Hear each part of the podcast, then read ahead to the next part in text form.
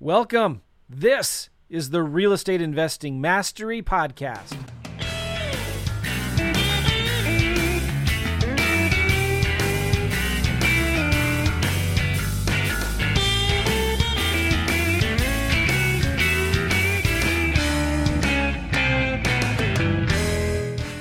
Hey, what's going on, guys? Joe McCall here. Welcome to the Real Estate Investing Mastery Podcast. It's going to be really good. I've not done an interview like this in a long time, and I got a special guest on. His name is Hunter, and we're going to be talking about raising money. Raising the technical fancy term is raising capital. And if you want to be a successful real estate investor and you want to grow a business that can buy a lot of deals, have a big impact, you need to know how to raise capital. You need to know what it is and how to raise it. And so Hunter is going to be a guest on it. We're going to be talking about that because that's what his company does. And we're going to be talking about how, no, not just sometimes when I talk about raising private money or raising capital, people think big commercial buildings, developments, you know, apartments or whatever. No, but I'm talking, we're going to be talking about how to do this for single family homes. How you and me, the normal everyday investor, the average Joe's out there can raise private money. First, I want to say this podcast is brought to you by yours truly, partnerwithjoe.net. Once you go check it out on partnerwithjoe.net, um, you get a free calculator. It's a software that I have that helps you create or analyze and create cash offers for your deals. And then the premium version, if you sign in for that, um, it's just seven bucks. You're going to get the automated offer pro software that helps you create cash offers, lease option offers, owner financing offers. I got a bunch of other cool things in there that you can get. I'm also going to show you and teach you how to get your first deal, that first wholesaling deal in the easiest and fastest way possible. So go check it all out at partnerwithjoe.net right now. Go check it out. All right, let's bring Hunter on. Hunter, how are you, man? Hey, thanks again for the opportunity. Nice. Now you're with Asym Capital. Is that how did I say it right? That's right. It's short for asymmetric. So asymmetric. That's right. That makes sense. I like that. Cool. All right. So introduce yourself to everybody here and talk about what it is that you do. We met through a mutual friend, I believe, or you. I, you've got a great podcast. So we'll talk about that in a minute here. But introduce folks to you and what you guys do at Asym Capital. So yeah, I appreciate that. Well, uh, look, man. I mean, the way that I met you is the way that a lot of people probably meet you, which is that you are absolutely crushing the social media game. We see your name and face pop up on our social media accounts, and we're like, I got to meet this guy. And that's exactly what I did. And, and you were happy enough to oblige, which I, I really appreciate. So, my background, you know, I got into this space at the right time. You know, I graduated college in 2010 in the heart of one of the most pronounced real estate collapses in the history of the United States and being a kind of counter cyclical person, just from a personality standpoint, I thought it's probably a good time to start a real estate company. Uh, moved out to California and where the market was absolutely decimated. And that didn't really impact it the way that I thought it would. I thought, okay, this is where the opportunity is. My strategies, which would later be very different than I originally anticipated, were formed because the market was so decimated, not in the sense that I would say, okay, the market's down in California, we should buy California. But because trying to start an investment career in 2010, what do you do? You go to networking events, you try to figure out the world of podcasts wasn't really taking off at the time. So you're just driving around trying to go to meetups. And those meetups were somber and filled with people that a lot of them had lost their shirt. Well, especially in California. What part of California? Exactly right. That's exactly right. In Los Angeles in particular. Um, but the people that kind of that were able to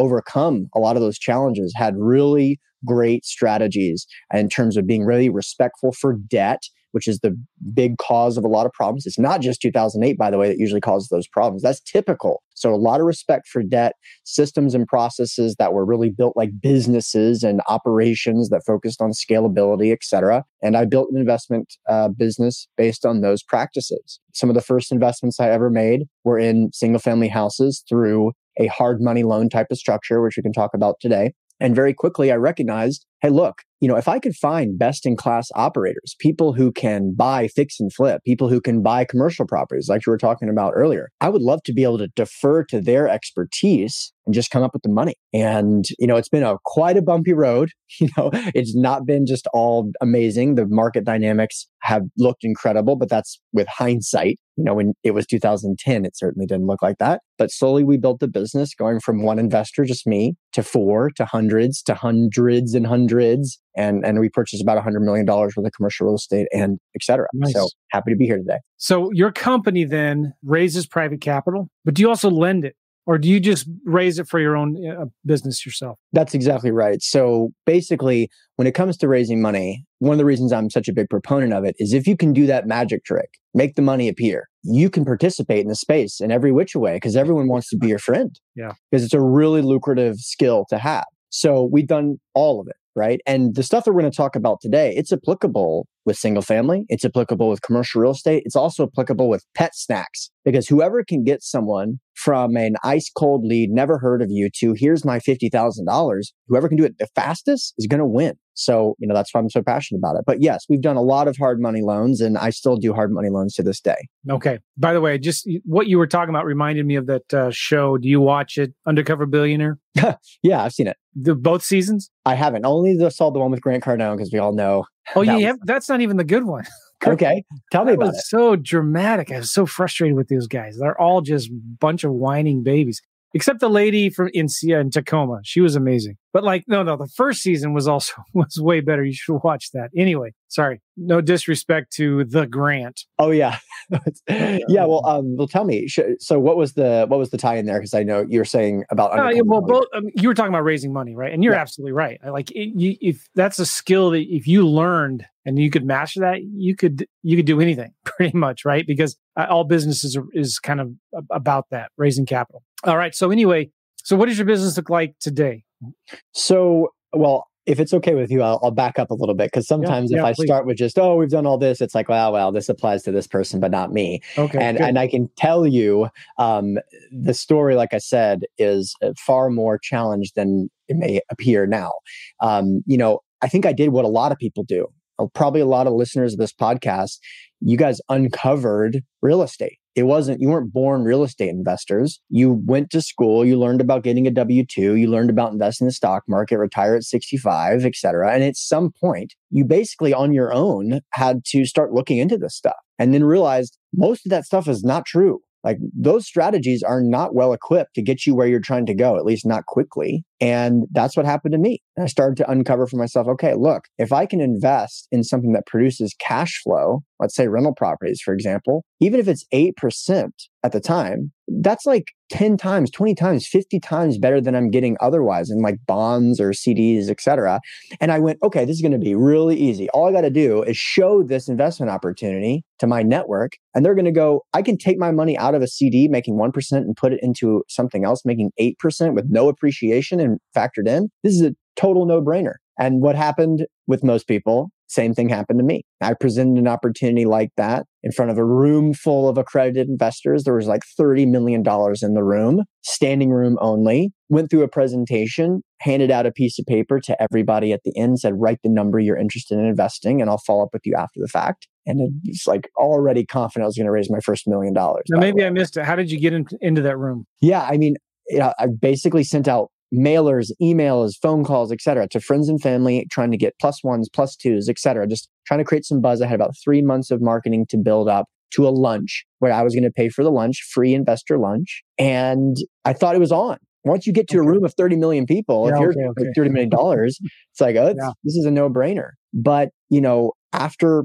handing out that pieces of paper, I went up to my room, unfold the paper, and no one had written anything. I hadn't didn't raise a dollar. And I was shocked. I was blown away. I was blindsided. I did not have any way of emotionally preparing for that. I didn't even think that that was possible, to be honest. And I realized this is much harder than I thought. Getting someone, number one, to understand real estate. Number two, to be interested in forking over their hard earned money. Those are really different things. All the skill sets you learn in life don't really prepare you for that. Even if you're a good salesman, you know, usually trying to sell a product where they get the product physically and they know that they got a good deal because they got the product. This is different. This is give me your money. I'll give it back to you in 12 months or 24 months or 10 Trust years. Trust me. Yeah, yeah, exactly.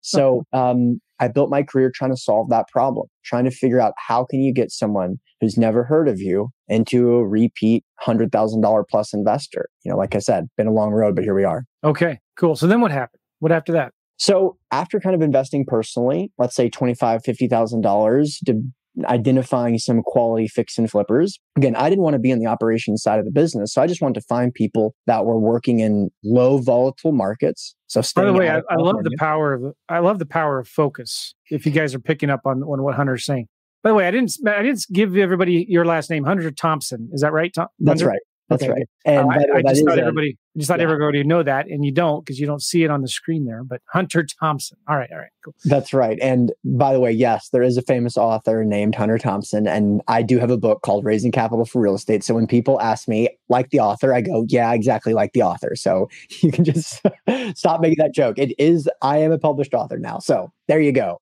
Okay. Take that, mom and dad, who accidentally named me a famous author at the time. They didn't know he was going to be so famous. Did they know that?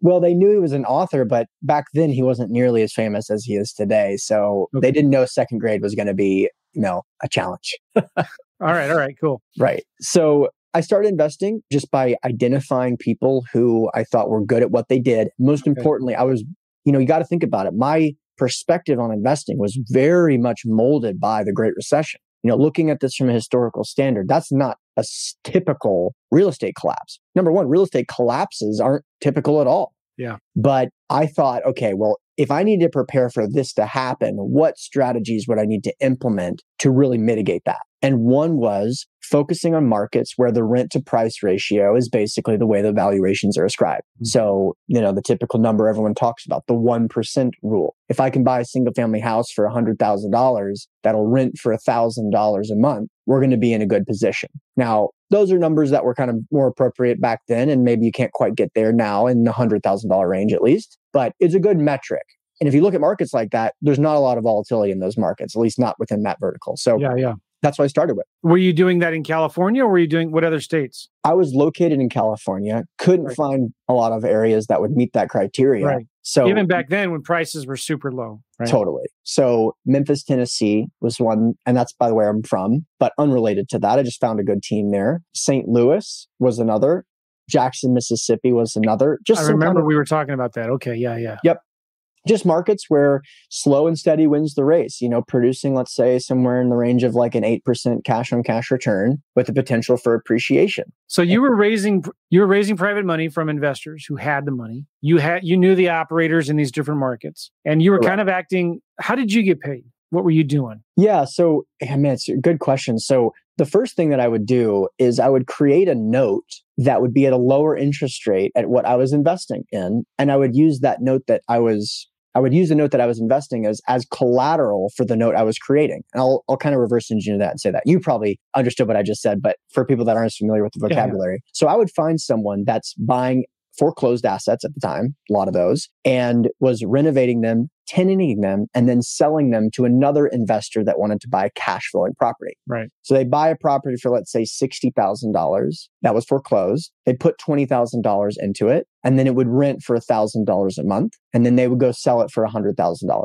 somewhere in that range. Yeah. What that flipper wants to do is he can only use so much of his own money before he's going to run out. So he sees a property, doesn't have any more money. He needs to buy the property for 60,000. He may go get a hard money lender, which was me in this case, and say, "Hey, how about this? You lend me 50,000. I'll put in 10,000 of my own money to buy the property. I'll put in another 20,000 to fix up the property. At that point, you're at about a 50% loan to value. So the value is worth 100 grand. It's about to be sold for that. You've only invested 50,000. I'll pay you a monthly interest rate. You're playing the role of the bank in this situation of 8% annualized. Well, you're collecting from you're charging the the rehab or what? 8 8% or something like 8%. that. Okay. Well, I mean, at the time it was like 12, right? But I'm trying to keep the numbers realistic. But yeah, let's Yeah. say it's 12% at the time. So a percent per month. So if you invested $50,000, uh, you'd be getting $500 per month. So 12% interest rate. And the whole key there is that if they ever don't pay you that $500 per month on a $50,000 investment, you can foreclose. This is where the foreclosure process comes from and take the asset. Right. And in states like Tennessee, for example, the foreclosure process for, you know, business type of real estate, not real estate in which the operator is living, it can be like 30 or 45 days. So the Which downside is really mitigated. Exactly.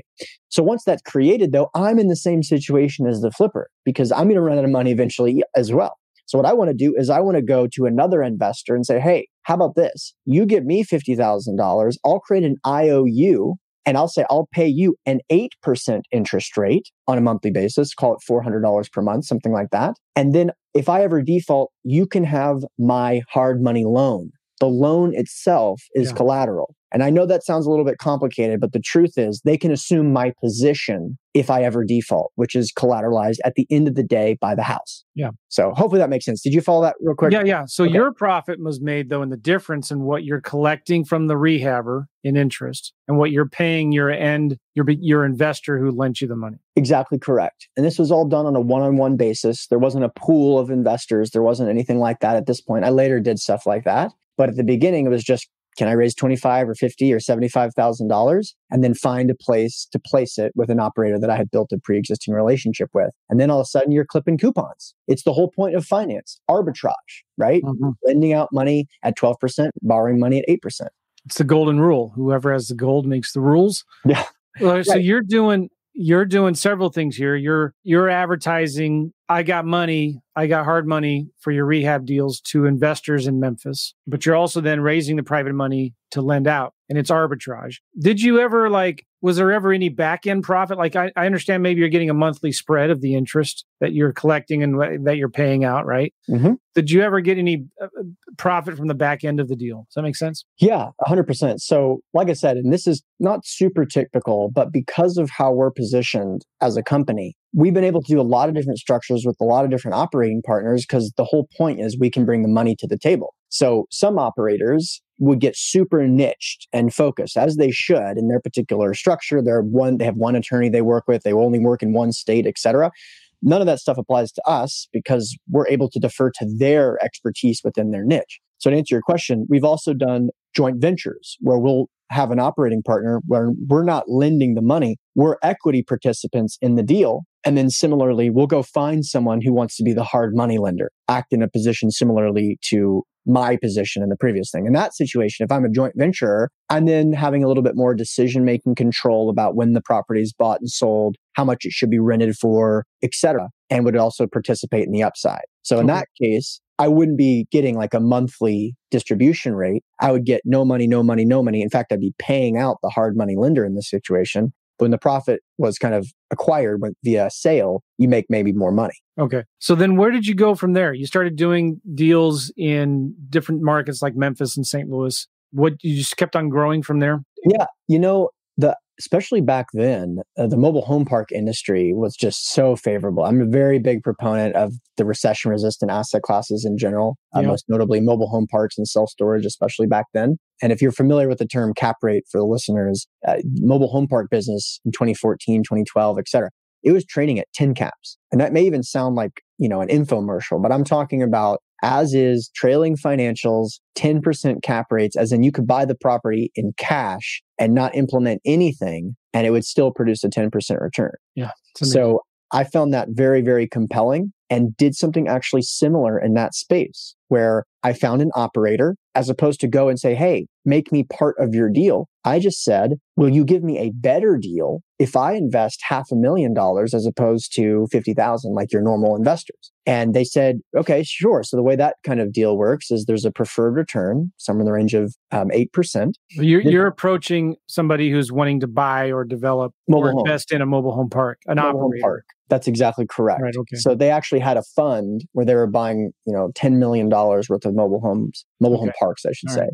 And they were very experienced. So I couldn't go to them and say, hey, make me a partner of your company. Mhm. But I could say, I don't actually want any true quote compensation from you. I just would like a better deal than most investors are getting if I'm going to invest 10 times the minimum. And they say, okay, look, if you can, you can raise, you know, h- half a million or you can invest half a million, we'll give you a little bit more percentage of the deal than most normal investors. And that was really the founding of my company. I pulled Really? investors together to do that and the same concept. I created arbitrage where I would go to the investors and say, you guys are going to get the same deal as if you had gone direct to the sponsor. They're giving me and our entity that we're creating a better deal. And I'll just keep the difference between the two. And it worked Nice. years Yeah. later. Did you see at the time when you were thinking of these things? Did you see anybody else doing this, or was this just something that you were creatively coming up with at the time? Well, man, I hate that's uh, such a kind of grueling question to answer because this industry is not for innovation. You know, Mm, I mean, Right. Joe, I've followed your podcast for a while.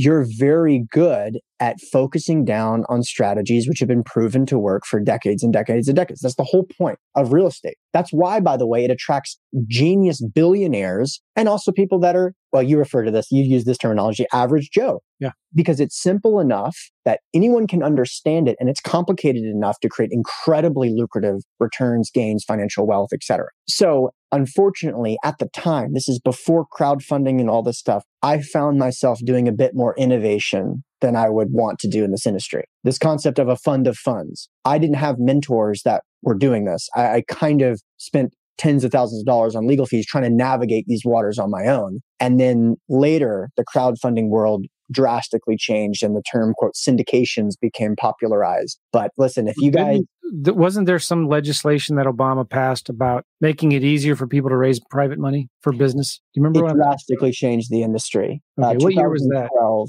and 2013, the Jobs Act, which is crazy. Prior to that, you couldn't actually talk about the specific real estate deals on the internet. And mm-hmm. so I was investing prior to that. And was very fortunate to kind of ride that wave of interest. But I guess I wanted to say if you're listening to this podcast and you're contemplating having Joe as a mentor of yours in some capacity, haven't yet read his book or something like that, this is not the industry to try to come up with it on your own.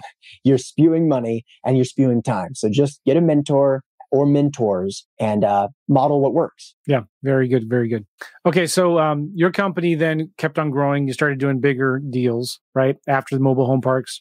Yep. Um, what are some of the, the, deals that you like to invest in or do that arbitrage play with today? Yeah, you know, we actually are very bullish on the senior living industry right now. And I know that. I'm it again. Oh, yeah, senior living. Senior living, yeah. Yeah, which is interesting because of COVID and the risks associated with that. And the market is kind of, whenever there's a question mark around an industry, there's usually an opportunity for exactly what you just said arbitrage.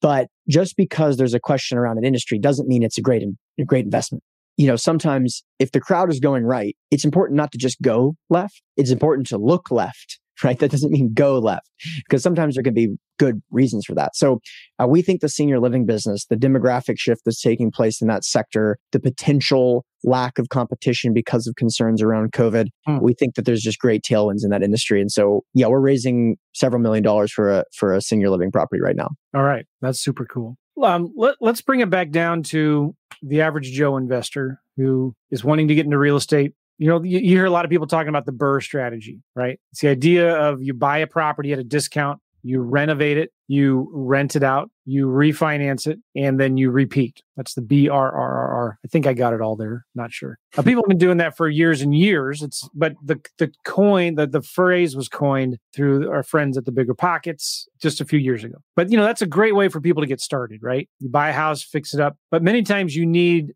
temporary financing to do that, right? You can't refinance it into a traditional mortgage if it's needs a lot of work. It needs to have some rent. Uh, it needs to get fixed up. It needs to get a tenant in there and things like that. So is is what you guys do now kind of provide that temporary funding for things like that? Yeah, we have done a lot of kind of that a typical hard money loan type of structure and we kind of glossed over it but but just to kind of paint the picture differently. If you've done a few BRRRR properties, eventually you recognize that you're going to run out of money if you continue to grow. And from my perspective, lack of capital should not be a limiting factor in your ability to achieve your goals. Now, it is the most important limiting factor of everyone's uh, goals in real estate. It's the single most important determiner of who can grow and who is left to focus on just theorizing about their own success. So I want to focus my skill set on that one thing, that most important determiner of that exact thing. And by the way, from my perspective, the most lucrative skill in the whole world. So dialing in, you know, if you spend a lot of time learning about real estate and no amount of time learning about things like how to attract attention, how to nurture clients, how to do this whole internet marketing thing, you're going to run into the same thing that most real estate investors run into, which is the very moment that you have the best, biggest, coolest deal under contract, the money dries up for whatever reason. Either yours, your previous investors, let's say that they're like, oh, I only want to invest again once I get my original investment amount back. You can't grow a business with that type of cadence. You want to have an endless pipeline of investors coming to your website, learning about you, downloading some free report, etc. So the structure is that hard money loan structure. You know, I'll borrow money from someone, give you an interest rate, attach a lien on my property, which will allow you to foreclose the asset if I don't pay you what is owed. But to getting the deal funded is a different skill set. It's not about selecting the right paint. It's not about uh, picking a good market. It's not about any of those things that you spent most of your career focusing on if you're a real estate investor, because that's what most people think real estate's about. And it is. But if you can't make the money show up, you don't get to buy any of it. So we can talk about the tech, the technicalities of hard money loans, but I definitely wanted to focus a, a, little bit on kind of the strategies for actually making the 50 grand or 100 grand appear. Oh, for sure. For sure. Okay, yeah. cool. So this is all about I'll put it this way. Most people think it's about this. And this is what I did, by the way. It's nothing against, it's not derogatory because it's the mistakes that I made.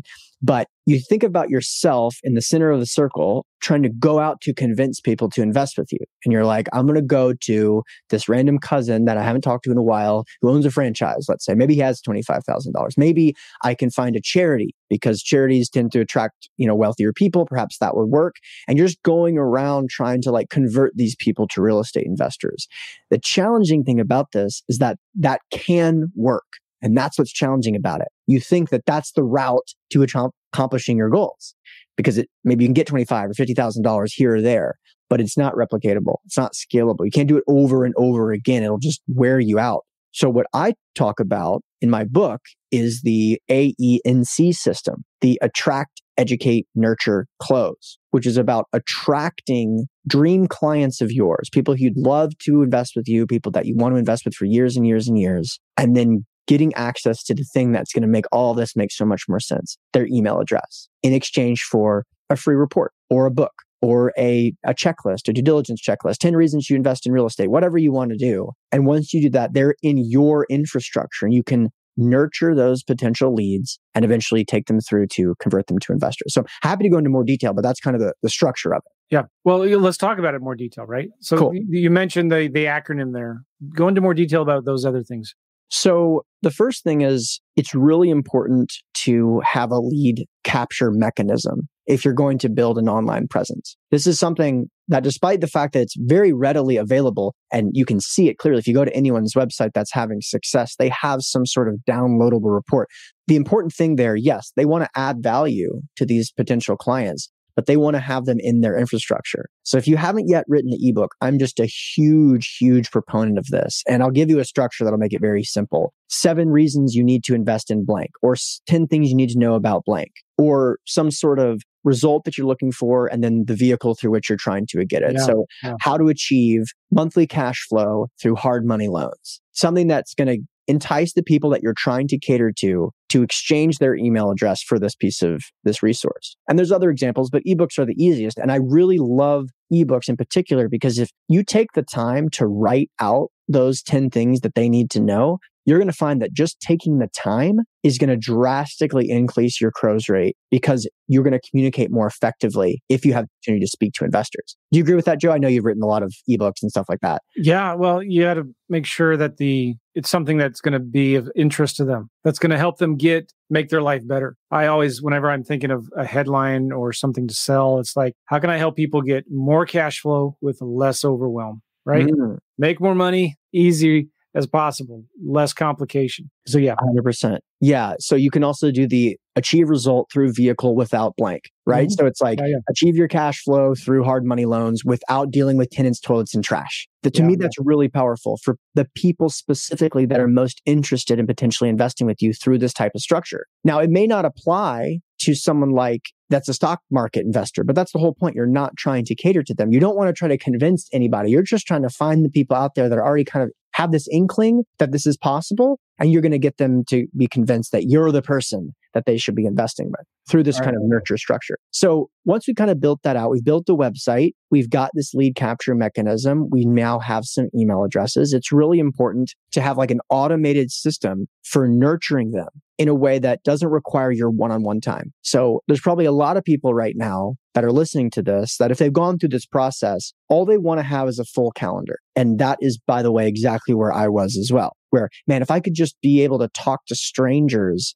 about real estate all day, I would feel so happy. Yeah. So if that's your goal, I wouldn't suggest making the second email. So usually a lot of people make the mistake of saying, okay, here's your downloadable resource. And then the next email the next day is like, hey, schedule a call with me because those calls are going to be with people that aren't super nurtured. Number one, most people will not book a call with you at that point. But number two, the people that do are going to try to sell you something most of the time. They're not really in your world quite yet. So what I would suggest is creating a lead nurture system, which is like somewhere around, excuse me, somewhere around five to seven emails, walking them through things like this, some big wins of your career, some case studies from investors, maybe an additional resource which is related to the one that they opted in for. I'll give you an example. If you wrote an ebook about uh, 10 things they need to know about investing in hard money loans. The thing about the ebook is the moment they download it, they instantly should know that you're credible. They don't have to read the whole thing. They just need to know that you're credible because your credibility is required for them to take the time to actually read anything.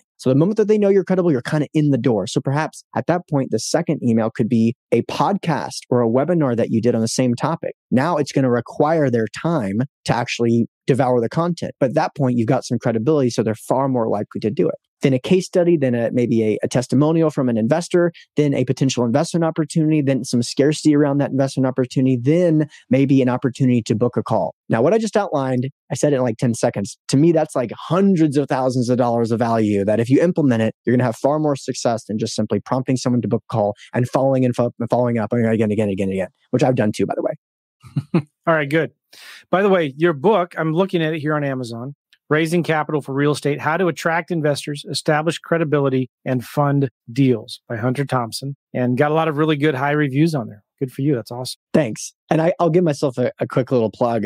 You can get the book on Amazon for like 15 bucks, or you can get it on our site for eight and it's at raisingcapitalforrealestate.com. Plus, you get a ton of cool bonuses if you go through the site. So um, both are good though. But yeah, you can I'm check gonna, out the reviews. I'm going to write that down here. Now, is there more to what we're talking about here? Do you want to keep on going? What you're yeah. So that's kind of going through the attract and the educate and some of the nurture phase just by that automated process. But the last part is the close. And the thing is, I have a book like like I mentioned, I just opened up my book to kind of check this out before this interview. I think it's 265 pages. I think 12 pages are about the close process, which is counterintuitive. Most people think raising capital is like, I'm not going to take no for an answer or like objection handling. I don't do that at all. It's not what I do. I try oh, yeah. to create systems and processes so that I can overcome all those things before any they ever come up but it is important to actually close the funds. So once you get to, let's say, a phone call with someone, they should be so excited, so nurtured that when you get on the phone with them, and Joe, I know that you've experienced this as well. You answer the phone and you go, Hey, this is Joe. And I can't remember the name of your company, but hey, this is Joe with blank. And they go, Wait, Joe, you're actually the Joe? And it's like, wait a minute, I'm so lucky to be able to have a call with you. It's like, that's what this system can actually create. That's much easier to put yourself in a position of quasi celebrity in their minds by using these automated systems. Mm-hmm. So that by the time they get on a call with you, they verify that you're a real person and they ask for the wire instructions. And I know that sounds like an infomercial. There's no possible way. But with the right guidance, with the right emails, with the right attention to detail and attention on focus on scalability and not requiring your one on one time, you can have calls like that. And that's when the tens of thousands start going into the bank account very, very quickly. Nice. Hey, we're getting some questions in from folks. Do you mind if I bring them up? I just gave you all the website. Did you see that there? That was pretty fancy, huh? Real, uh, raising capital for real estate. I did notice that. That's awesome. Check it out. All right. So we got some questions here from folks. Do, do, do, we kind of just talked about this a little bit from Adobe. What if you're not an accredited investor? How do you get started for startup? How yeah. started? So depending on what you're trying to accomplish. So if you're not an accredited investor, number one, there's a tremendous amount of opportunities out there. Usually it's only a requirement to be an accredited investor. And this is just usually if you're investing in something that involves a lot of other investors. And the reason for this is that the government entities want you to have a bit of control unless you are in fact accredited. So if you're doing the kind of thing that I just mentioned, if you want to invest in an operator that's doing this BRRRR strategy and is done 10 and they've run out of money and now they want to do their 11th with the help of your capital, you can usually do that without being an accredited investor. And that's just a matter of finding, you know, where hard money loans are. Now, in the world of syndications, there's also something called Reg A plus, which allows non-accredited investors to invest in commercial properties. If you just Google that term, you'll find some opportunities and you can do some research and see if it's a good fit. So I hope that answers. All right. Because it may be, uh, can I add one more thing to last, yeah, for sure. part? So if you're an operator, you do not need to be an accredited investor in this circumstance. You're simply the one operating it and you don't have to, you know, you don't have to be an accredited investor to fix and flip a property. You're raising money from others. So hopefully that adds some context there. Jim has a question here about your company. Is Asym nationwide? Do you do deals for multifamily homes? How can people get more information? How can Jim apply? Yeah, so we do operate nationally because of kind of what I was outlining in the sense that we've got operating partners all over the country in different verticals. And you can learn more at asymcapital.com. And just a heads up, we only work with accredited investors just because of the laws and such. But um, there's plenty of great information on there, regardless of whether or not you're accredited. Good. I don't know if I agree with this comment, but it's really interesting. From DreamWork, help the rich get richer. That's the secret. Mm. Maybe. Mm. Right. But uh, that's an interesting comment. Talk about that. Yeah. First of all, boy, man, I do want to help the rich get richer. I mean, totally. I totally want that because the richer people get, the better the products are developed that that become cheaper and cheaper and cheaper. This is the truth of computers and iPhones and all the cool things that we're using right now, this technology, et cetera. So I want to do that. But it is really good for society if we all kind of rise together. And that's what this industry is all about. So if I can give, I mean, this is a perfect example. The rich get richer play, that's the Federal Reserve game. The Federal Reserve game is print a bunch of money, hyperinflate asset bubbles. And if you don't have assets, your wealth does not increase proportionately. And if you're on fixed income, for example, and all this inflation starts coming, you get completely destroyed. That's the rich get richer game. I want to give people access to assets that mm-hmm. appreciate in value. And as far as, you know, if the comment was related to kind of the, the accredited investor comment, which is, trust me, I'm sympathetic to that. I would love to work with non-accredited investors, but the government's made it impossible. So yeah, I feel you, man. All right. A uh, question here from Peter. Uh, will you work with newbies who haven't done any deals yet? I, am thinking maybe he's asking about lending, um, or do you help people who haven't done any deals raise money? So the, I'll start with the last part. Really, really important. So when I got in this industry, I felt like I wanted I wanted to get started as quickly as possible. I didn't want to have to develop my own track record before raising capital. And now a lot of people hear that and they go, wait, warning, red flag. And I'm very sympathetic to that. But if you listened, all the deals I was raising money for were deferring to someone else's expertise. I was yeah. never the man. I was never going and saying, look at my track record, look at all my background. I was saying, I've found someone who's an expert, unquestionably. You know, they've done $20 million worth of real estate, $100 million worth of real estate, half a billion dollars worth of real estate. And I did that. And by the way, that's an excellent way to expedite your growth curve. If you can identify someone who's best in class mm-hmm. and add value to their firm and partner with them, you can shorten the amount of time it takes to get quite far in this industry. As far as kind of uh, helping others, you can learn more. Just go to raisingcapitalforrealestate.com. You get a ton of free information about like how we work with clients and such. Yeah, somebody here um, was asking for that link again, and I'll give it to you right here. I love how engaged your audience is. We got so many questions. That's awesome. Yeah, and this I'm I'm trying to get some more. We only I'm almost out of questions, guys. Keep the questions coming in. Uh, Debbie says, or Dobie says thanks. You're Can welcome. I make a comment about kind of international investors? Because that's something that yeah, we hear yeah. about a lot about. So a lot of people have interest in raising capital from people that are outside of the country. And it's totally possible, but you have to be very cautious about this. You know, while generally speaking, raising money is something that you should be cautious about and always work with an attorney and a tax professional. Uh, it becomes even more burdensome if you're pooling investors together to buy larger assets. And it becomes even more burdensome if you want to work with people outside the country. So just be cautious about that. And by the way, if um, you're skittish of dealing with attorneys and paying legal fees, I got to say, I don't think this is the industry for you. Don't blame me. Like I said, I've made my comments about the government regulatory environment, but um, it's just the nature of the business, which, by the way, is one of the reasons it's lucrative because there's a lot of people yeah. that could be competitors of Joe and I and come in and they go, What is going on? I'll just go be a dentist. And it leaves room for people mm-hmm. that are willing to stomach it. You know, I just saw an article in the Wall Street Journal and I'm looking for it right now. Well, for the first time in a long time, the foreign investment coming into US real estate has declined or something like that. It's either mm. I don't I don't remember. I'm if I find the article here, I, will I'll bring it up if somebody else sees it. But it was just an article I saw yesterday about foreign investment in the U.S. in real estate has starting to decline. I don't know what that means, but mm. anyway, may not even be a big deal. And for some people, that's actually good. yeah, good, yeah. good, good. Especially okay, so this is a question from DreamWork. I'm not sure I understand it. Any creative ways to obtain MHPs from a financing standpoint? What are MHPs? Yeah, so mobile home parks. Ah. So yeah, you know, uh, well, first of all, because of the popularity of the space, there is an affordable housing crisis in the United States. Um, there has been a complete rollout of government loans for this product, including Fannie Mae and Freddie Mac.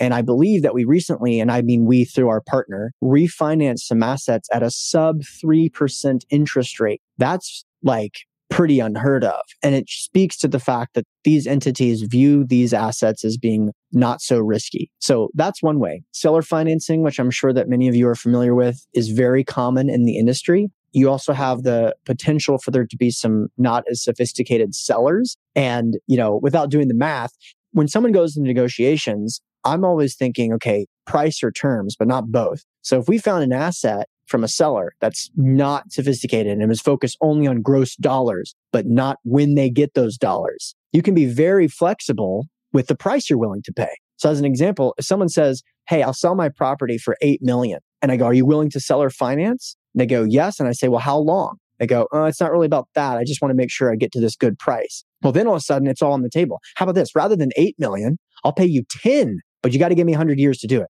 Hmm. And they go, okay, an extra $2 million, done. Now that's kind of a silly version of the conversation, but in the mobile home park business, especially, there is a little bit of that because isn't 10 more than eight? So, um, you know, to someone that only owns one property and maybe didn't learn how to use a financial calculator, that could be a great deal. Yeah, this is good. I'm going to share my screen here. This is a really good um, website here at raisingcapitalforrealestate.com. And I'm going to see if I can get this to work.